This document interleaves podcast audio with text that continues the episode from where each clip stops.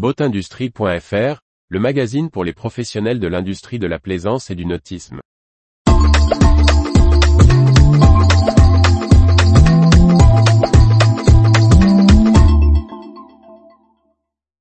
Ressources humaines, il change de poste dans le nautisme 23 mai 2023. Par Briag Merlet. Nomination, départ, changement de poste. Il y a eu du mouvement au sein de Kent Marine, Alliance Marine, PropSpeed, Nautitech, Spirit Yacht, Virtual Regatta. Le distributeur d'équipements pour la plaisance et la marine professionnelle Kent Marine se dote d'un nouveau directeur commercial. Thibaut Frémont rejoint l'entreprise à ce poste. Après dix ans en dehors du secteur nautique, il retrouve la filière dans laquelle il a déjà exercé comme commercial dans la vente de bateaux chez la Baule Nautique et le Roy Plaisance.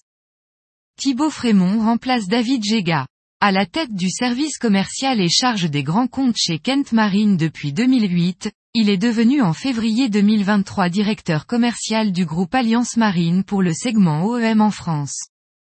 Le spécialiste du revêtement anti-fouling sous-marin PropSpeed se dote d'un nouveau dirigeant.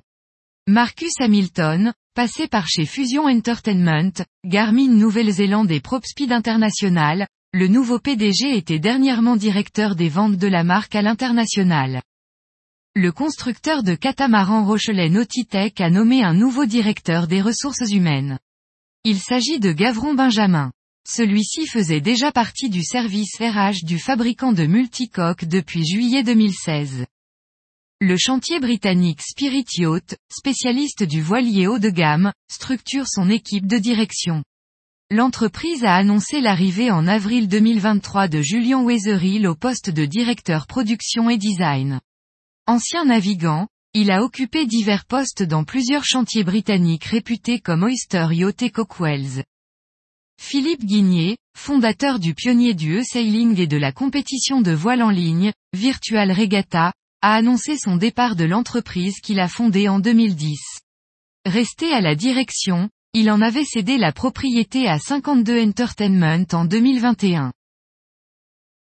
Retrouvez toute l'actualité pour les professionnels de l'industrie de la plaisance sur le site boatindustrie.fr et n'oubliez pas de laisser 5 étoiles sur votre plateforme de podcast.